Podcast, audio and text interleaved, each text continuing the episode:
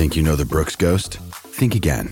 Introducing the all-new, better-than-ever Ghost sixteen. Now with nitrogen-infused cushioning for lightweight, supreme softness that feels good every step, every street, every single day. So go ahead, take your daily joyride in the all-new nitrogen-infused Ghost sixteen. It'll turn your everyday miles into everyday endorphins. Let's run there. Head to brooks running dot com to learn more. From the Backburner podcast is sponsored by Birch Barrel. Hey, uh, so I had a neighbor the other day watching me uh, load up my truck, get ready to go fishing, and uh, came out to talk to me. And, and I said, "Hey, would you do you want to go fishing with me?" And he said, "You know what? That's a whole lot of work." He said, "I'd I'd much rather catch fish on uh, uh, my Xbox at home." And uh, so later that day, uh, when I was cooking those fish on the Birch Barrel, Uh, he he could smell it, and he stopped by, and he was a little little bummed that he couldn't uh, come out and and uh, go fishing with me at that point. And and I know some of you guys out there are thinking, you know, the Birch Barrel. You look at it and you go, man, I don't have time for for live fire cooking and and all that. And so, but honestly, uh, it's it's one hundred percent worth it, and and you can find the time and make the time. Uh, if you're interested in picking up a Birch Barrel, visit birch barrel dot com. Uh, you can check out all the, the equipment, all the, the extra things that they have there. And if you want, use my promo code BURNER, B U R N E R, at checkout for a ten percent discount. Hey, everyone. Welcome back to From the Backburner podcast. My name is Jonathan Odell. Um, I... Uh, I have kind of a, an interesting podcast today, um, a, a little different, but uh, I, I, it was kind of a topic and subject I, I really wanted to dig into today and, and learn a little bit more myself. Um, so you might remember last year, um, still during the, the middle of the pandemic, that uh, Grand Canyon National Park um, was kind of a, a long time coming, but but Grand Canyon National Park held a bison cull Um that uh, occurred, and, and it stirred up a lot of feelings and emotions. I saw a lot of stuff online, and, and uh, actually uh, forty-five thousand people applied for the opportunity to to be one of the, the folks that culled this. Uh, and interestingly, a, a friend of mine, a good friend of mine, he was one of the lucky few uh, who who drew that. And I said, man, you know, you gotta you gotta come on the podcast and talk about it, because he had actually um, drawn a, a bison hunt tag a few years earlier uh, on the Kaibab, which is on the north side of Grand Canyon National Park, and and harvested a, a bison, and and uh, but he he was able to to go out on this call. I said, man, I'd, I'd really love your input on uh, you know, kind of comparing and contrasting, you know, these these. two different experiences you had kind of in the same place. And he's uh he's a little bit microphone shy, and and so he uh he said he said man I, I I don't know if I could do it, but he said, you know who you should talk to? He said, you should talk to uh the woman at the National Park Service who helped me out, which is uh who I invited on today, uh Miranda. And uh um she actually is joined by another Uh, partner within the National for or National Park Service, which is Dan. So, uh, welcome, please welcome Miranda and Dan. Thanks. Thanks for having Hi. us. Yeah. Good. Um, so let's let's just start off, Miranda, if you wouldn't mind, just kind of telling us who you are, what you do with the park, and all that. Yeah, so I'm Miranda Terwilliger. I'm a wildlife biologist here at Grand Canyon, and I am also the project manager for the Bison Reduction Project. So all of the bison stuff that's happened over since twenty seventeen, I've been sort of taking the lead on. But I do a lot of other things with wildlife too, so, uh, but that's obviously what I'm here to discuss today. Very cool. And Dan? Uh, yeah, thanks. Uh, my name is Dan Ryan. I'm an invasive wildlife biologist, um, and I, I'm actually not at Grand Canyon. I work at Pinnacles National Park, which is out in California. Um, but uh, you know, my my focus is on removal of invasive wildlife um, species. Um, so we did a lot of pig removal out of Pinnacles. Um, with that, um, I, you know, we used a lot of non-lead ammo for that project, um, and with uh, with condors and other species that we have at Pinnacles, I kind of became a, a subject matter expert, I guess, in uh, in the ammunition and how we use it and all of that. Um, and when Grand Canyon uh, had this bison project going on, um, we knew we, that we wanted in the Park Service to use non-lead ammunition for for this. And uh, because of my work that I'd done at Pinnacles, I was brought in to, to help with the bison project and uh, work with Miranda on this.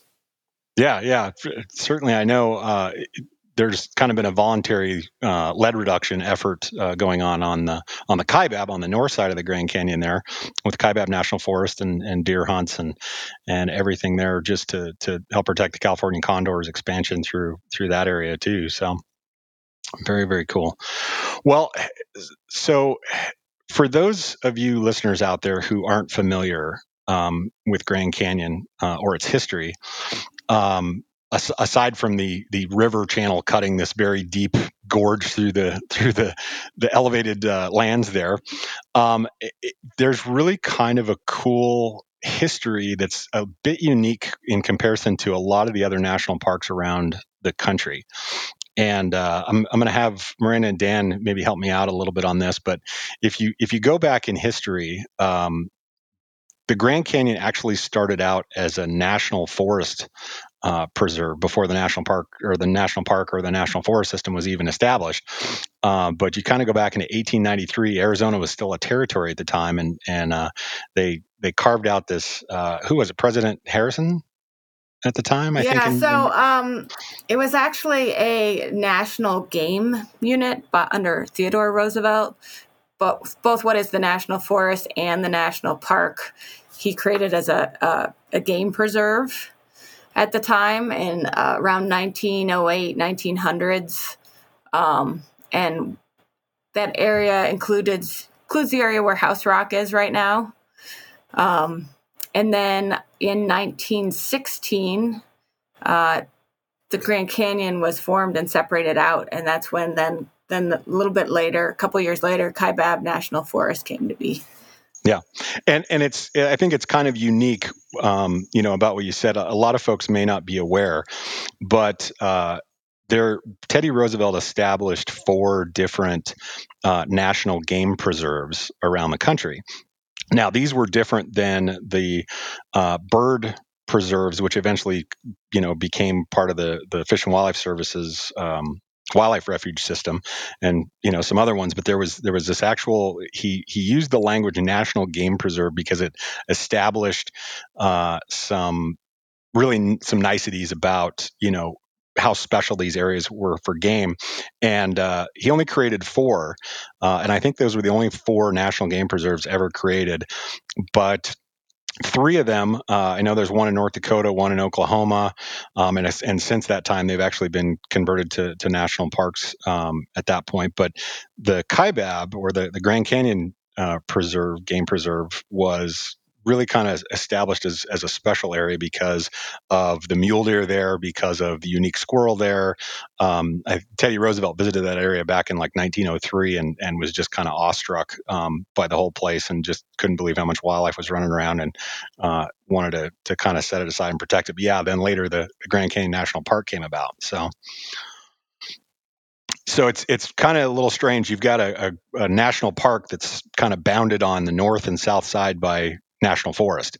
Um, it's almost kind of uh, kind of boxed in in a way, isn't it? Um, yeah, I mean, you could say we're kind of cut out of the national forest, but on you know on our western edge, we're surrounded by uh, tribal lands as well. So um, I don't know. I'm not sure that that in, is totally unique, but I think it is unique that it's the same forest on both sides. Right. Yeah. yeah. Um, and always. I, What's interesting is I, I spend a lot of time on the on the north side um, because right up against the national park boundary there on the forest is is some pretty good blue grouse habitat and and uh, hunting squirrels over there and, and things like that. So it's I get a, a chance to see uh, a lot of that and, and hunt the area actually where the bison um, were out near Saddle Mountain Wilderness and and a lot of that. I see a lot of the wallows and the drinkers and. And all that, and the bison coming through. I've, I've run into them a few times when I'm up there. So, but let's, uh, so as we kind of go through that history, um, bison weren't originally there, correct? Uh, that's complicated, honestly. um, yes, that's what a lot of people will say. I will tell you that there is a, what's co- sort of considered the original bison range map was created in the uh, late eighteen hundreds. Um, I'm trying to think of the gentleman's name who created this map. Um, and for, it's right up on my wall, actually. Um, it does not show Arizona as being a place that has bison. Um, that being said, um, this so Van, Van Kadish published this map in eighteen ninety-nine, which is when all of the great bison herds were already hugely reduced and almost at zero, right? Uh, he was a white German man. Uh, it's not clear whether he was actually ever in the country. He was gathering information probably primarily from people who had were bison hunters and from the railroads. They weren't talking to tribes, and if they had, the tribes might have lied to them. Um, so I think it's a great estimate of where bison were. But I would not say that this is the end-all, be-all, because in eighteen ninety-nine... our uh, understanding of the topography of the West was pretty out of whack. I know, for example, that the San Francisco Peaks at that time were mapped in a totally different location than where they are.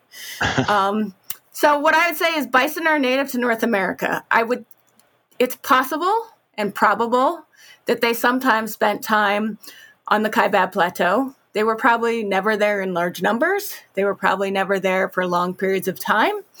We were either on the edge of their range or just outside of it. But whether they were ever here in large numbers, I mean, whether they were here, we will never know. The archaeological evidence is not clear. We know that the tribes who are here may not consider themselves bison people, they're corn people or various other things, but bison are still important to them spiritually and culturally, whether that was because they occasionally hunted them themselves or because they had nearby trading partners who were able to hunt them is not clear. Um, and it will never be clear, right? Because we were not here when bison were at their full extent. We don't have that data. Um, so personally, I think it's kind of a moot point. They are native to North America. They're an animal that we almost entirely wiped out. And now in some places they're having success. Sure.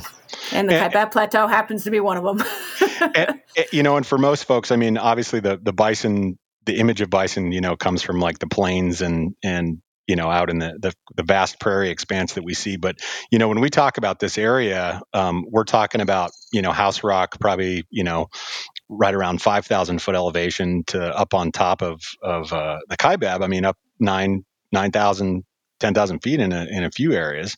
So this is, this is not, you know, your your typical traditional uh, bison, you know, feeding out on the grassy plains of, of, you know, the Midwest, right? Yeah. And, you know, it's not the only one like that. In the Southwest, there's the Henry Mountain herd. There's right. the herd in Great Sand Dunes. These are all high altitude herds. And our herd origin is different.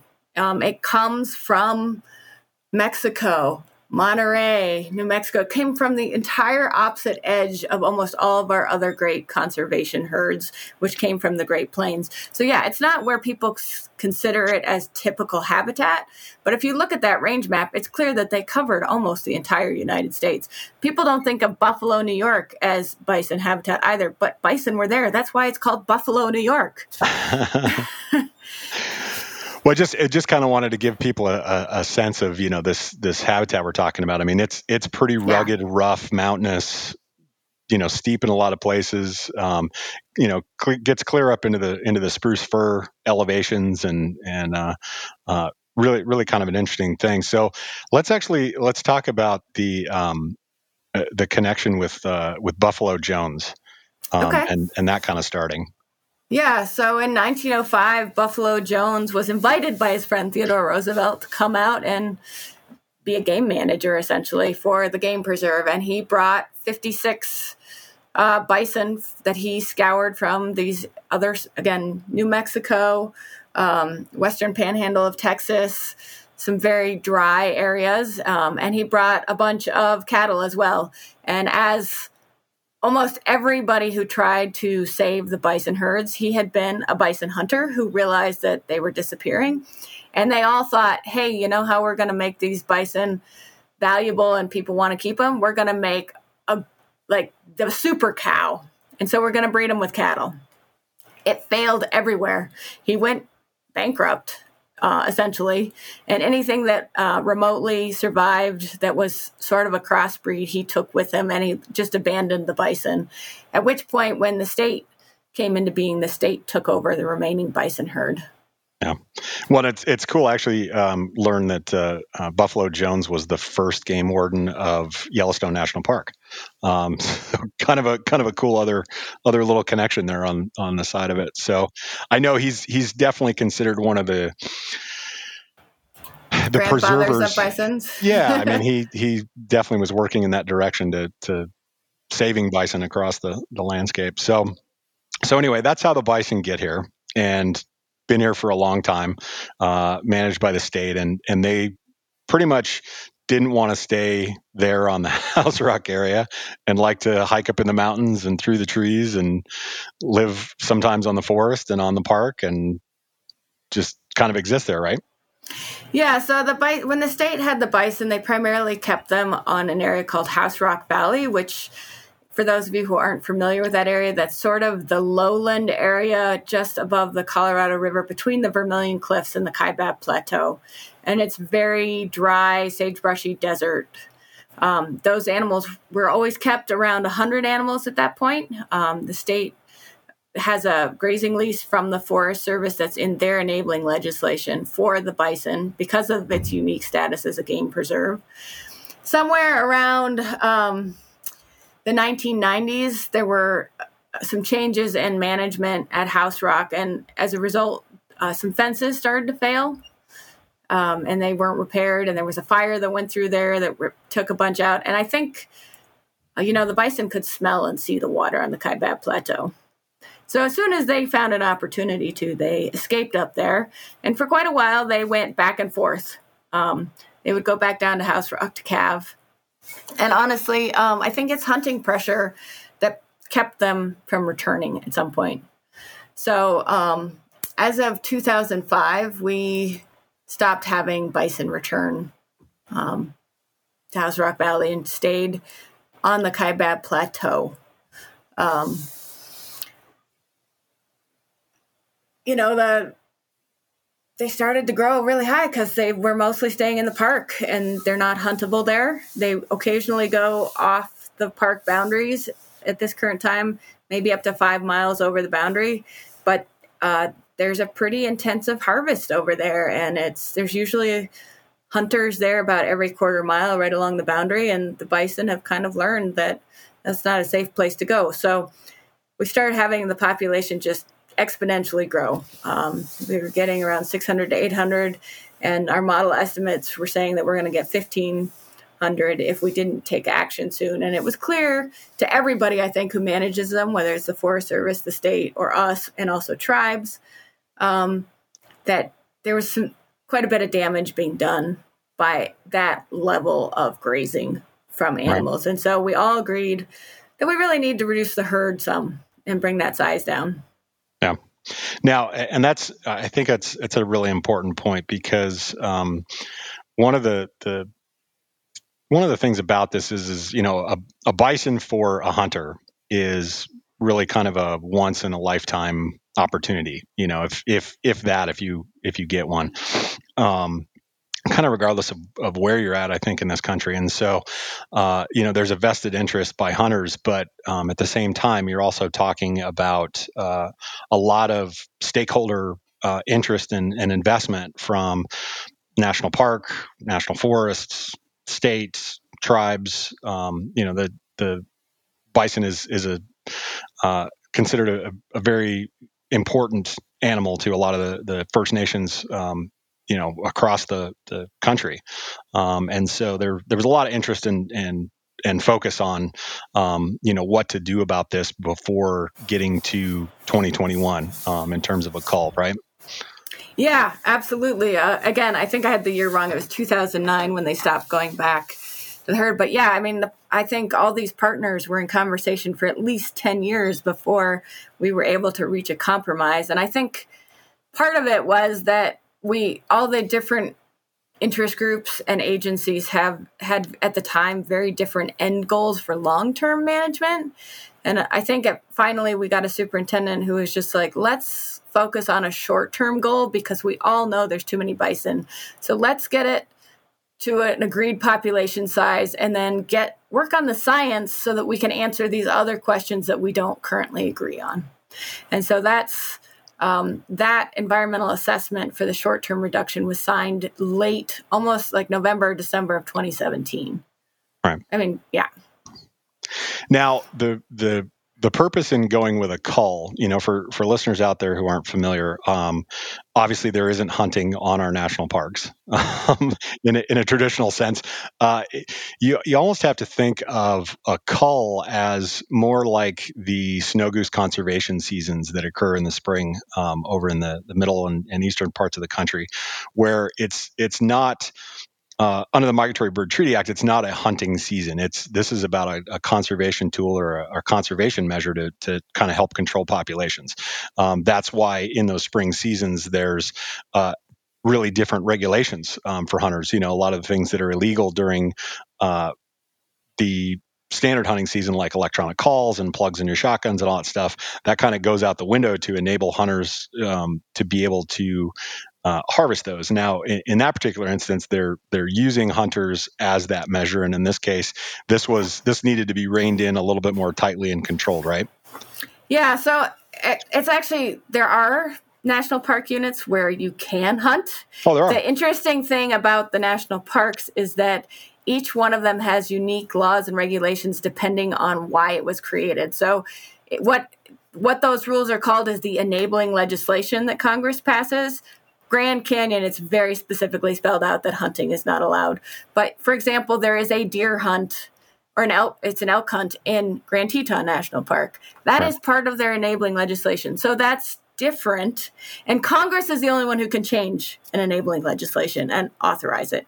But we know it's completely not authorized in Grand Canyon National Park. However, the National Park Service is allowed to cull any And culling is the destruction of animals for the purposes of resource protection um, and for primarily conservation purposes, as you said.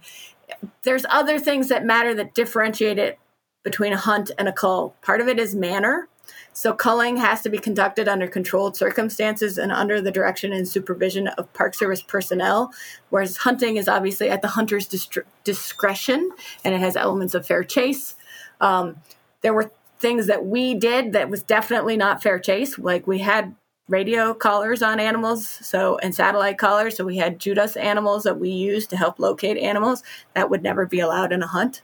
The disposition of an animal that's killed is also important in differentiating between a hunt and a cull. And when you're a hunter, obviously you choose the animal, you shoot it, you get to keep all of it.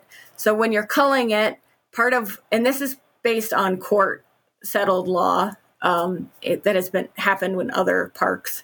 The person who kills that animal is not necessarily keeping the parts from or the meat from the animal they killed.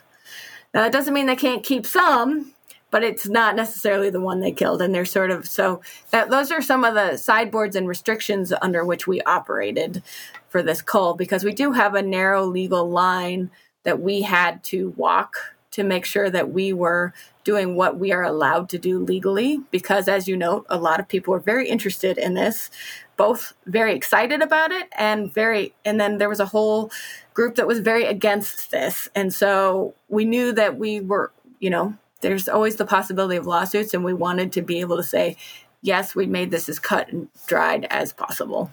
Right. No, that's like I I'd mentioned earlier. I mean, it was, it was forty-five thousand people who applied yeah. for this, right? Over forty-five thousand forty-five people. And it how many? forty-five thousand forty Nice. Well, and how many, how many, how many actual shooters, cullers were you going to have? And then you had like a, a backup list? So we had, yeah. So there were twelve volunteer positions mm-hmm. for which these greater than forty-five thousand people applied for.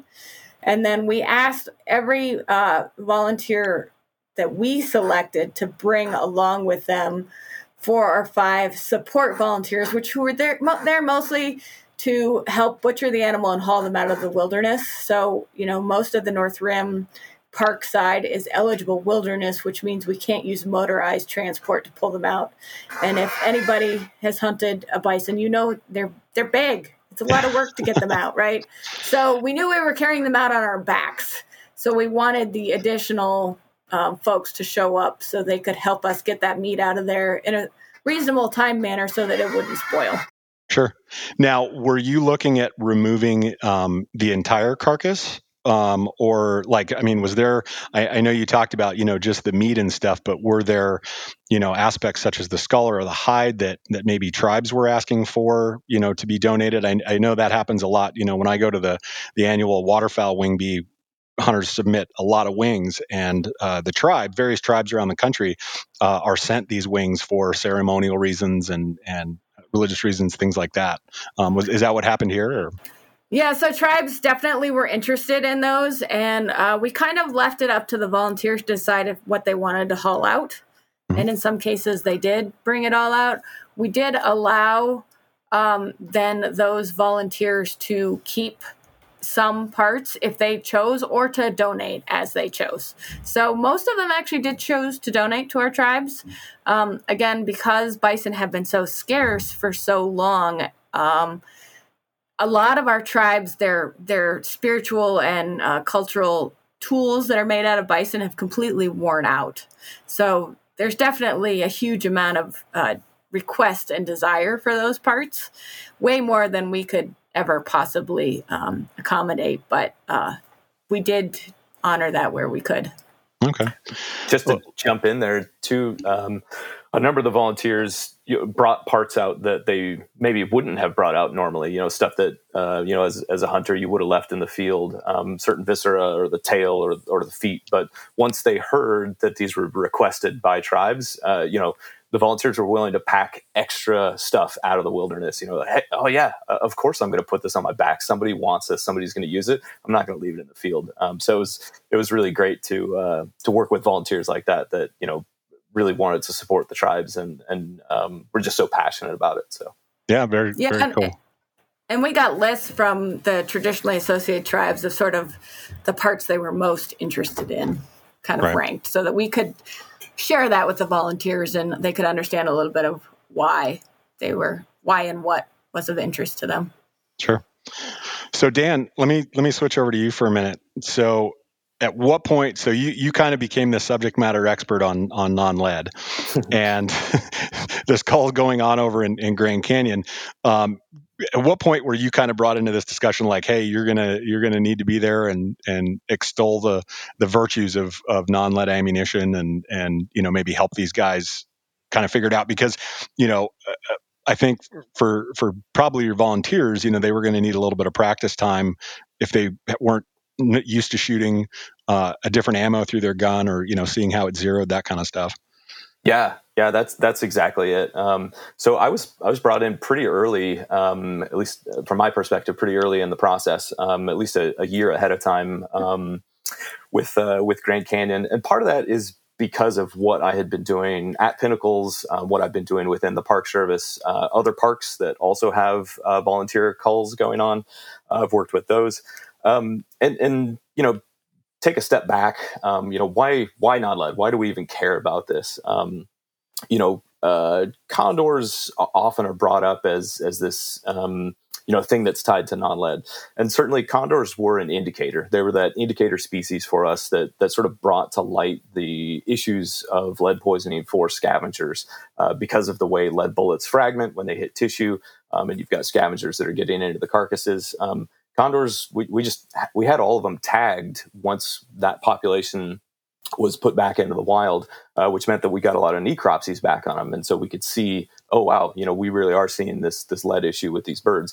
But it was, it's not just condors. It was also this moment of, well, they're not the only scavengers out there. You know, what else is getting lead through this process? Well, it turns out everything, um, you know, this is, we see the same thing of bald eagles, golden eagles, turkey vultures, ravens. Uh, we just don't have every single one of those animals tagged the way we do with condors. So condors were just an indicator. Um, so once the Park Service really sees, you know, this, um, you know, the scavenger issue, um, we knew we, you know, we want to do something about it, right? That's, that's who we are as the Park Service, um, you know, uh, working towards th- these healthier ecosystems. Um, And so when I started working at Pinnacles with the, the pig removal project, um, you know, we knew that we wanted to use non-lead ammunition um, for that process because uh, we knew that we didn't want to have an impact on our scavengers.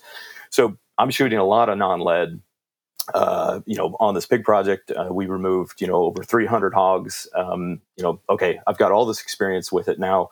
What do we do with that? Um, and so the next step was sort of, well, you know, who who else can use this information? It's it's our neighbors, our hunters, our ranchers that are in our local communities, uh, you know, that can help our local population.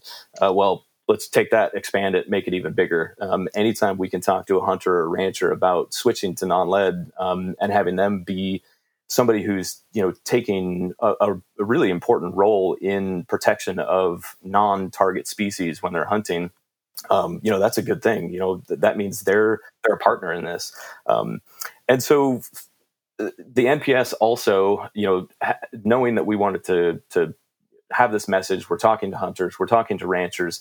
Doesn't do us much good to just talk about this. We've got to do it ourselves. Um, and so the N P S uh, has policies that were put into place that we would also use non-lead ammunition for all of our wildlife um, management within the Park Service. So if we're doing culls, if we're doing dispatch of an injured animal, you know, it doesn't matter um, if it's native species, non-native species, whatever. If we're shooting an animal in the Park Service, we're using non-lead ammunition.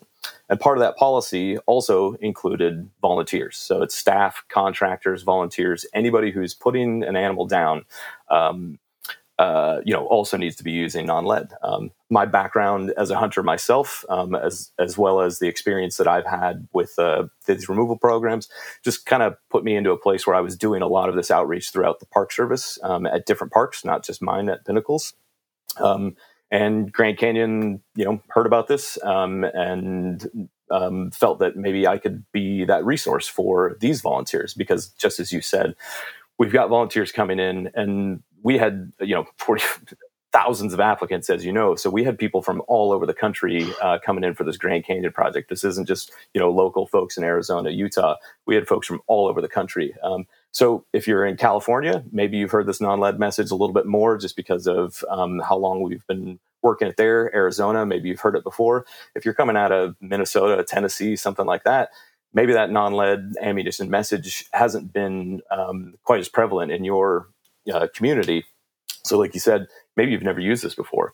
Um, and so we really wanted to make sure that as we were bringing these volunteers in, we were giving them every tool we could to help make sure that they would be successful in the field. Um, and so we um, offered uh, um, a number of uh, you know, documents on, hey, here's all the ammunition that's non-lead available for your cartridge. So you can go through these, pick which one might work for you.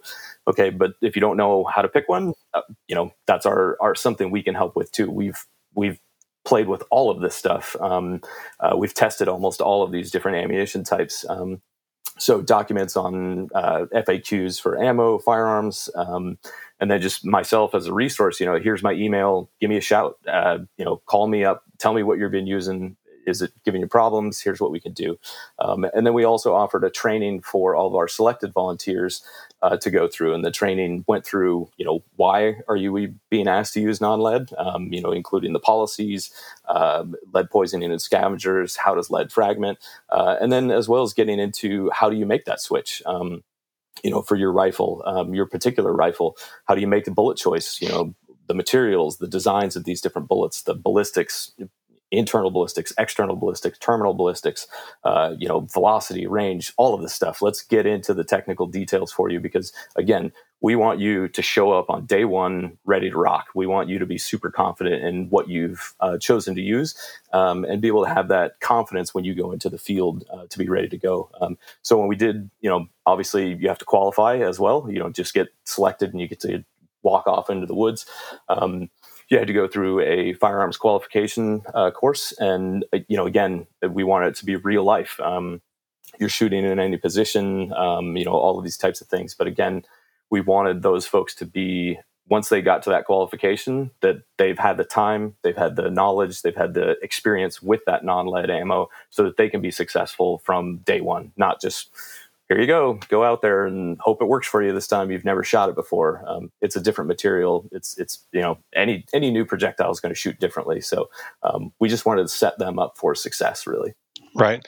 Now, where I, I would certainly love it. Um, I, I would assume you probably had some uh, partners who've come alongside you with this this non-lead yeah. kind of oh, kind of yeah. work. If if you have, I mean, yeah. if you want to yeah. give a shout out to any of those folks, I mean, the North American, you know, non-lead yep. partnership, uh, any of the manufacturers, uh, I'm I'm sure, you know, please absolutely, you know, give a shout out to those folks because they do well, a, a a lion's share of some work. So yeah, and I would say that, like, you know, part of why we brought Dan's, Grand Canyon's had the condors, and we've worked closely with the Peregrine Fund and the state of Arizona and the state of Utah, working on voluntary, tra- you know, non-lead use. Um, and so we knew that he had great educational abilities for teaching hunters. I mean, I'm a hunter too. One of the things that I think that gets missed is that that lead is you and your family are ingesting too. Um, and it does affect us, right? So uh, the North American Non-Lead Partnership is huge. And one of the things that Dan also had to help with is really, you know, we all know that there's been an ammo scarcity. Well, and that's hit the non-lead harder. And we were doing this in the middle of that scarcity. So a lot, uh, Dan had to help people find non-lead too. Right. But go ahead and give your sh- any other shout outs, Dan, to manufacturers who've really put out some good non-lead. Um, yeah, I mean, and, and that's, you know, yeah, you talked about the shortage, right? We all, we, we've all felt that, um, uh, these last few years, that's been really tough. Um, the, the upside, you know, I've been working in the, the outreach, uh, non-lead outreach for, you know, for ten years. Um, and it, there's just so many options now. Every major manufacturer, you know, uh, has some non-lead option on the market. Every major cartridge has something loaded. You don't have to be a hand loader yourself anymore. Um, and it just gets better every year. Um, so lots of good options out there, which is great for us shooters, right? It, it gives us the ability to, you know, play with different things, find out what my rifle likes. Um, and that's really important, um, to, to get something that's, you know, going to work in your gun. Um, but yeah, partners, um, you know, uh, certainly the, the North American Non-Lead Partnership is, uh, fantastic. You know, their, their whole goal is, hey, if we're going to talk about this, it needs to come from hunters. It needs to come from hunting groups. Um, and that's what that, that partnership is all about is, um, you know, hunting organizations and hunting hunters themselves saying, hey, if, if I'm going to say, you know, that I'm a conservation hunter, that I care about the ecosystem and the animals and the wildlife that, that, you know, matter to me so much, you know, I, I've got to be able to, um, you know, make this switch too. Um, so that I'm not, I, it's not, the target species is not the only thing I care about. I care about everything that's out there. And I certainly don't want a secondary kill. Um, you know, I pull my trigger. I want one animal down. I don't want to find out later that I killed two bald, bald eagles because I left a gut pile that was full of lead fragments. That's not who I am as a hunter. Um, so that partnership is great. Um, Institute for Wildlife Studies, they've also done uh, quite a bit, uh, hunting lead free. Um, lots of us, um, you know, kind of all over the, all over the, especially the Western U S right now that are, you know, involved in this outreach and this education to, to help us get to that point where, um, you know, it's just, it's an easy choice for, for, for folks to make. Um, but if you, if you haven't gotten into this, it's not such an easy thing. How do I make that choice? You know, what's the information out there? Um, so a couple of good resources. Um, there's a website, uh, hunting with non lead dot org. Um, that's just a really good clearinghouse of just basic information about non-lead ammunition, um, some sort of why and how, how to make that switch. Um, and then if you're an organization uh, looking to get more into this, the, the North American Non-Lead Partnership is great. Um, Chris Parrish and, and Leland Brown there, um, who I've worked with for years, um, you know, just great, great guys that uh, just want to help move you along. So, and yeah, you know, Jonathan, if you, if you want to dive into this deep, um, those are the guys uh, for sure. Um, they really, really know their stuff. We've been doing this for a long time and, and they're fantastic uh, um, speakers on this. So. Yeah, Chris Parrish has has been a friend of mine for many, many years, and and uh, uh, him and him and another uh, person finally convinced me years ago to to switch to non-lead ammunition, and, and I was a little sticker shock surprised when I when I first went to buy the boxes. This was, you know, uh, many, many years ago, but uh, it was very effective, and and I can tell you that I still have, I think. I still think I have two bullets from that original box. And so far, I think I've shot five elk with that same box. Yeah. And so I go out every year, I, I go to zero my gun and, and uh, I shoot it just to test where the zero is on it. It's exactly where I left it last year. And so it only takes me about two bullets every year to, to go out and, and try and shoot an elk. So when I get yep. drawn for tags, but, um, well, so. And, and- And to that point, um, you know, not only do we have more uh, options on the table, but, uh, you know, you said that sticker shock, uh, that has kind of gone away too, yeah. as, that, as that has changed. So um, certainly, you know, there's going to be some bottom shelf stuff that's just super cheap and you'll never get past that on, on the lead side. But um, when you're comparing apples to apples, you know, um, a, a premium hunting bullet is, is basically the same price, whether it's lead or non-lead at this point. Um, you know, you look at Hornady's uh, loads, you know, their G M X and their, their, uh, you know, Uh, E L D X, like it's it's the same price for that box. It doesn't matter what it's loaded with. Um, so yeah. that that price sticker shock has come down too, which is yeah. Is and great. I and I've spent a little bit of time experimenting as well with uh, some non-lead um, options uh, aside from just steel with uh, shooting birds and and things like that, which has been mm-hmm. very very I'm very impressed with with the capabilities there too. But so. All right, so now we, we've kind of talked about what the problem is and, and how we've gotten here, and Dan's come in and shown all these guys, okay, here's how you're going to shoot them, here's what you're going to shoot them with. We kind of got there. So now we're here at the hunt, and we have twelve guys with probably an army of volunteers. And gals. And gals. And gals. Mm-hmm. So you got you got twelve colors, volunteer colors, and their entire tribe of of volunteers behind them.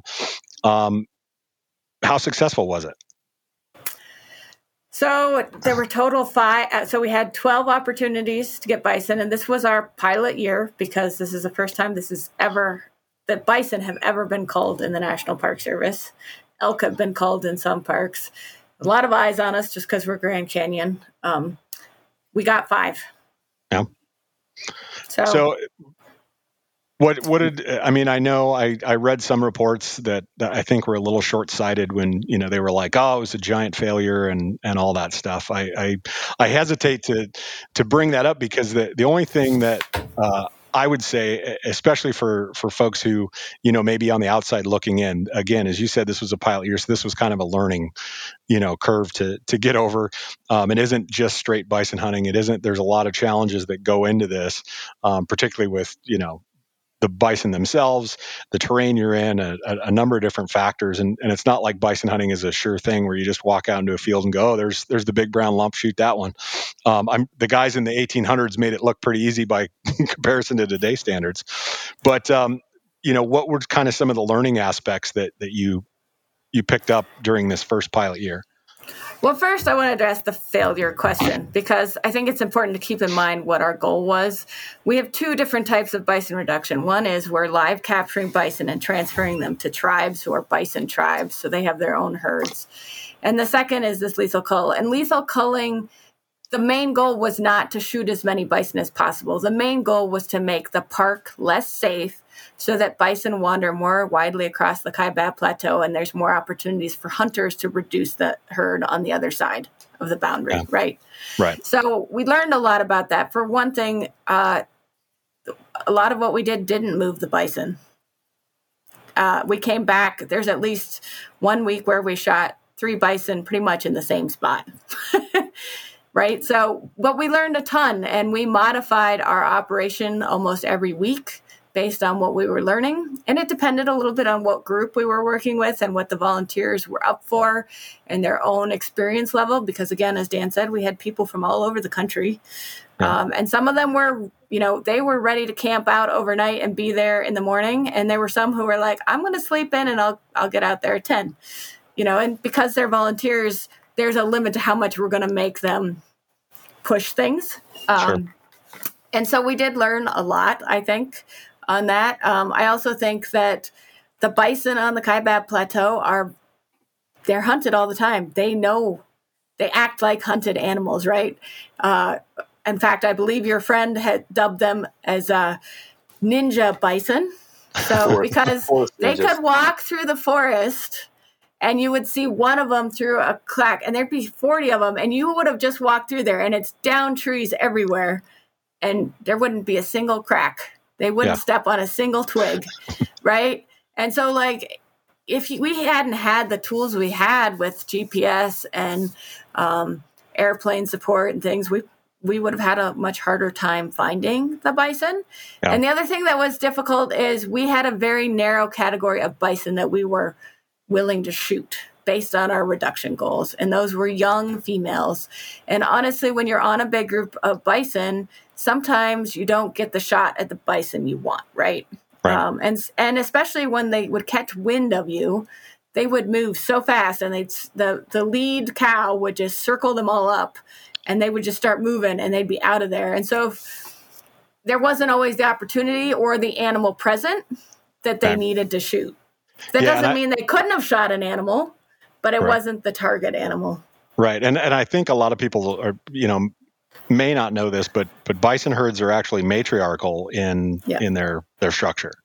Yes. Um, so the, the females play a, a much more important role to, to the herd dynamics than than the males do.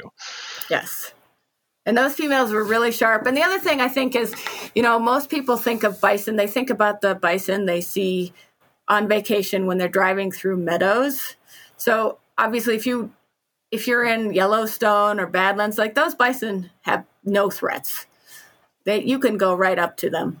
And in Little Park, which is that main entrance road from the park, bison have the same experience. And we that's not an area we were going to shoot in, because we do not want to shoot in front of the public and have to deal with all the issues that up, come up, because it's a sensitive thing and not everybody wants to see that. But that's the one area where bison on the Kaibab Plateau will let people get close to them. Sure. Pretty much anywhere else they won't. But we were doing this in the fall. So they the fall is when what I call the pioneering phase for bison. So that's when we have the widest movement of bison um, on the Kaibab Plateau out of all the other times of the year. It's post and... Um, So they're they're much more widely spread and in smaller groups, which is more difficult than when you have, you know, two hundred sitting in a meadow. And a, again, um, our bison just are wily. They are used to being shot at. They know exactly what a hunter looks like and smells like. Um, and, you know, I think they get a lot of scouting from hunting groups on the park who are who are hunting on the boundary. And so... Yeah, I mean, the minute they would catch a whiff, it was amazing how fast they would move. Um, they were in some really deep timber and some really steep little canyons, um, and, and often in big patches of Mexican locusts. Yeah. You wouldn't think they'd like it because of the thorns, but they would sit in the middle of these just huge patches of Mexican locusts. And so it'd be hard to, like, you'd see an ear, you know, or tail twitching, and you, but you couldn't see the whole animal. Um, yeah, I, I can certainly vouch for the uh, the ninja bison comment. Um, I've been out there several times and had cows and calves walk up, you know, within close proximity to me out there and not realizing they're there until I just kind of like look over and there's this giant brown thing staring at me and kind of yeah. be like, wow, okay. Um, you know, I'm usually out there trying to be quiet myself, move through looking for, for grouse and squirrels and things like that. And all of a sudden, you, yeah, you turn around, there's a, you know, thousand pound animal looking at you. So yeah, to look at them, you wouldn't think they'd be able to move that quietly, right? But they are. And, you know, again, when we talk about the difference between our bison and other bison, a lot of bison are in plains. And when you talk to other people who manage herds, you're like, bison never go and up and, you know, they don't climb, they don't go in the forest. Well, that's not true of Kaibab Plateau bison. We have in the winter, they go up fifteen hundred feet below the rim. And, you know, there's a lot of forest there, and they are forests. They spend a lot of time in the forests, and they're very agile in that terrain, far more agile than we are. Um, yeah, despite their huge size. So we did learn a lot. I think we we modified and very much on our feet, and we worked with our partners with Game and Fish to, because there were sideboards that they had put on us too, to try and work so that we everybody was comfortable with our changes. And I think they were also uh, very happy with our ability to learn and adjust as we went. Um, so, yeah, I mean, we learned a lot, I think, um, on how to work. And I think we got more successful as time went on as well. Sure. Now, are, are you looking t- ahead towards another one this year or? So this year we are not. Um, the population. So the goal for the reduction is to get the population below two hundred. The annual population estimate this year is two hundred sixteen, give or take, right? About one hundred eighty-seven to three hundred thirteen on either side of that. Um, the leadership of the park has decided that this year we will just do a live capture um, and removal. And then, you know, I don't really, I, I think it's still on the table, lethal culling. I don't know. It's sort of a year-to-year plan, and I sort of wait for the management to uh, and the leadership at this park to weigh all the pros and cons and everything they've got going on and, and make that decision. So um, so you've been able to actually move um, some of those bison to some tribal lands then? Yes. Yeah, we've moved um, bison to six different tribes. Uh, let me see if I can pull up our total number that we've moved um, because uh, let me just pull up my stats, which I thought I had up, but of course I don't. That would be too easy, right? Um, yeah, so we have moved a lot of our, uh, we've got six different tribes, some of them in Oklahoma, South Dakota, uh, New Mexico. One of the things that's interesting about bison is some states consider them wildlife and some states consider them livestock. So moving across state boundaries is tricky. Um, and we've had to uh, do a lot of negotiations with states, between veterinarians. So we have um, shipped one hundred twenty-four bison. Uh, that's, the tribes that have received them are the Quapaw Nation, the Prairie Band Potawatomi, the Flandreau Santee Sioux tribe, the Santee Sioux, the Modoc Nation, and the Cherokee Nation. Um, and interestingly, I think last year, the amount of bison that were harvested off of the park was equal to the number that we live captured and removed. um, so that was kind of fun. But in total, um, over the last four years, two hundred ninety-two bison have been removed from this herd, and a lot of them have been pregnant animals. And so that's helped us get to our no, our lower numbers because we're not even having the same number of calves born every year as we normally would. Sure. And that's both our both our removal, lethal culling, live removal, and harvest um, numbers. So sure, talk to me a little bit about catching a bison. I mean, do you just send Dan out there to go like wrestle them down to the ground and hog tie them? Or? yeah, uh, you know, water, as you probably know, is the the limiting factor for all wildlife in uh, Arizona, right? So right. mostly we we have a capture pen. And we put water in it, and they come. Right. And then we, we kind of do that for a couple months, and then we shut the gates on them. Okay. And then we do use uh, low-stress handling to move them through a pen and chutes. You know, we take biological data. We weigh them. Some of them we put call, tracking collars on. We generally we have to test for some diseases before we can ship them. Um, we've done our gotten our genetic information from that, you know, to samples off of them. Uh, we usually pull blood, we age and sex them. Um, so we get a lot of other useful information out of them. And then we primarily really big bulls or old matriarchs, we either collar and kick loose or just kick loose because we really want to maintain the social structure that the bison have. And then with really big old bull bison, they're difficult to to transport. I mean, they've they've opened the can- the lid off of livestock trailers with their horns before, or they just won't leave. You know, they'll sit there for five days and they won't back out of the trailer, and you have to put the animal down. So we're looking at moving a lot of the one to two to three year olds mostly. Yeah. Um, and so yeah, we um, we run them through again, and a lot of it is is low stress handling. And with bison, if they see you. If you walk very slowly towards them and kind of keep your eye on them, what they'll do is they'll squeeze past you. So if you that you get them to move forward by walking at them on catwalks, oh. and then we put them in a squeeze chute, and then we sort them sort of by by weight class into holding pens, and then they get loaded up. So the Intertribal Buffalo Council or I T B C partners with us, and they bring truckers up to um, get the bison, and that's how. Tr- How the tri- it's decided which tribes get these bison is they I T B C puts out a call for any partners that have what they call excess bison, and and then people say, hey, I want different tribes say, hey, I want them, and this is how many I want, and then I T B C decides which tribes get them. So then they bring up their trucks, and then we load them based on the weight, and we pack them in pretty good because if you're packed in really good and they can't move, they don't damage each other very much. Right. Um, because that's the biggest thing is you want healthy animals. And I think, to my knowledge, we've only ever had one die, one or two die post-transport. Um, oh, that's so really that's good. Pretty good. Yeah. Yeah. So, Dan, I have kind of a burning question in my mind right now. Um, what do you think is the most effective round for bison with the non-lead stuff? that that's the, that's like the first question everybody you know asked on the, when we were doing the training. Um, you know, and, and it's it's like a lot of hunting, right? Um, uh, it comes down to a couple of things. Certainly, you want to have you know enough energy at the end of that shot to do the job. Um, so so. Starting there, um, that's what matters. Having said that, there's a lot of rifles and cartridges that can accomplish that, um, especially if you're, you know, for what we were looking at, like Miranda was saying, you know, it's a lot of cows. So they're still big, but they're not, you know, they're not these massive, massive males. Um, so for us, you know, just about, you know, most most common rifles were, would still be quite capable of that.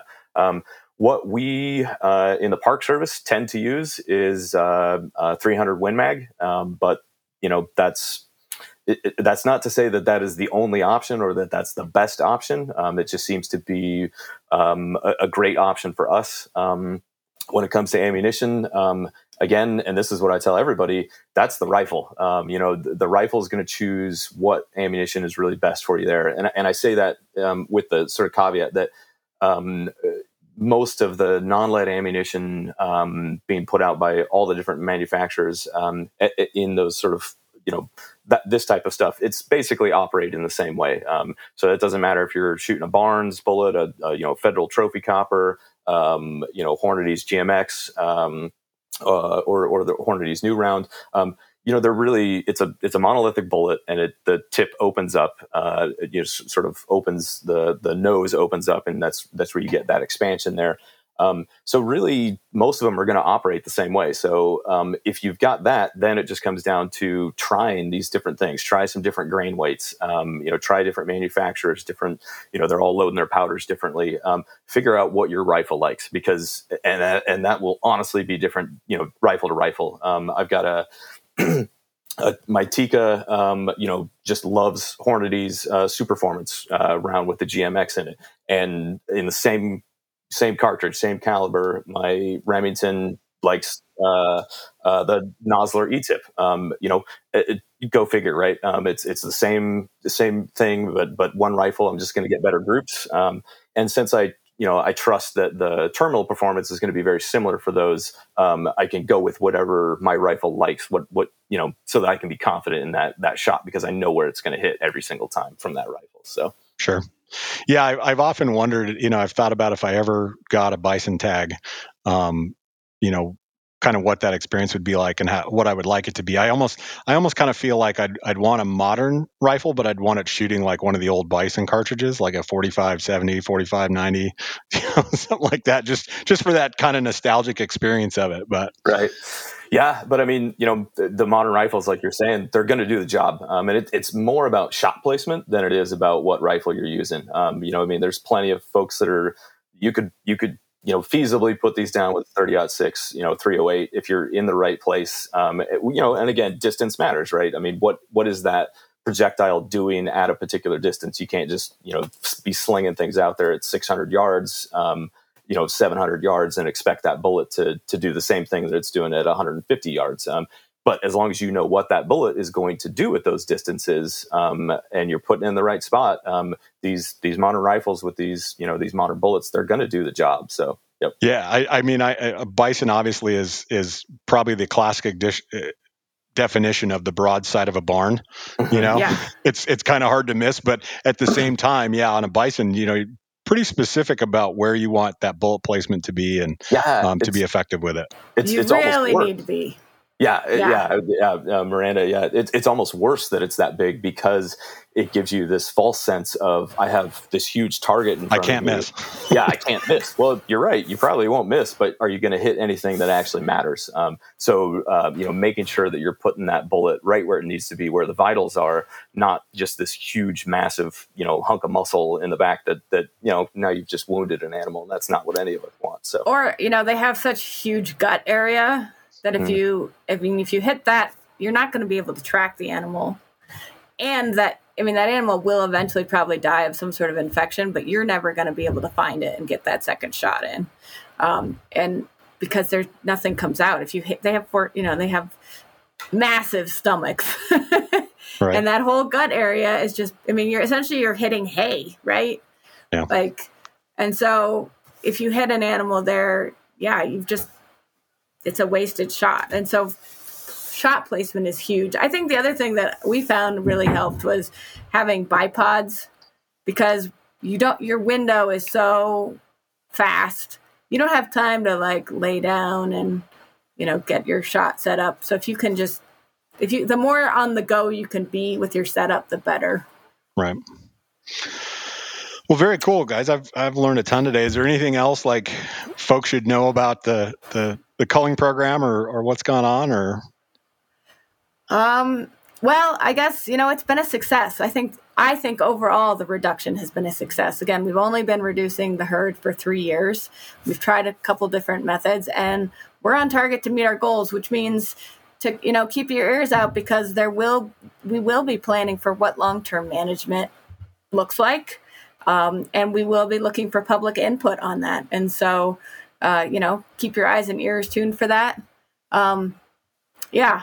And then I would also say a lot of people get wrapped around the axle about, are they called bison or buffalo? Just let it go. I mean, seriously, so the tribes, it's very important to them to call them buffalo.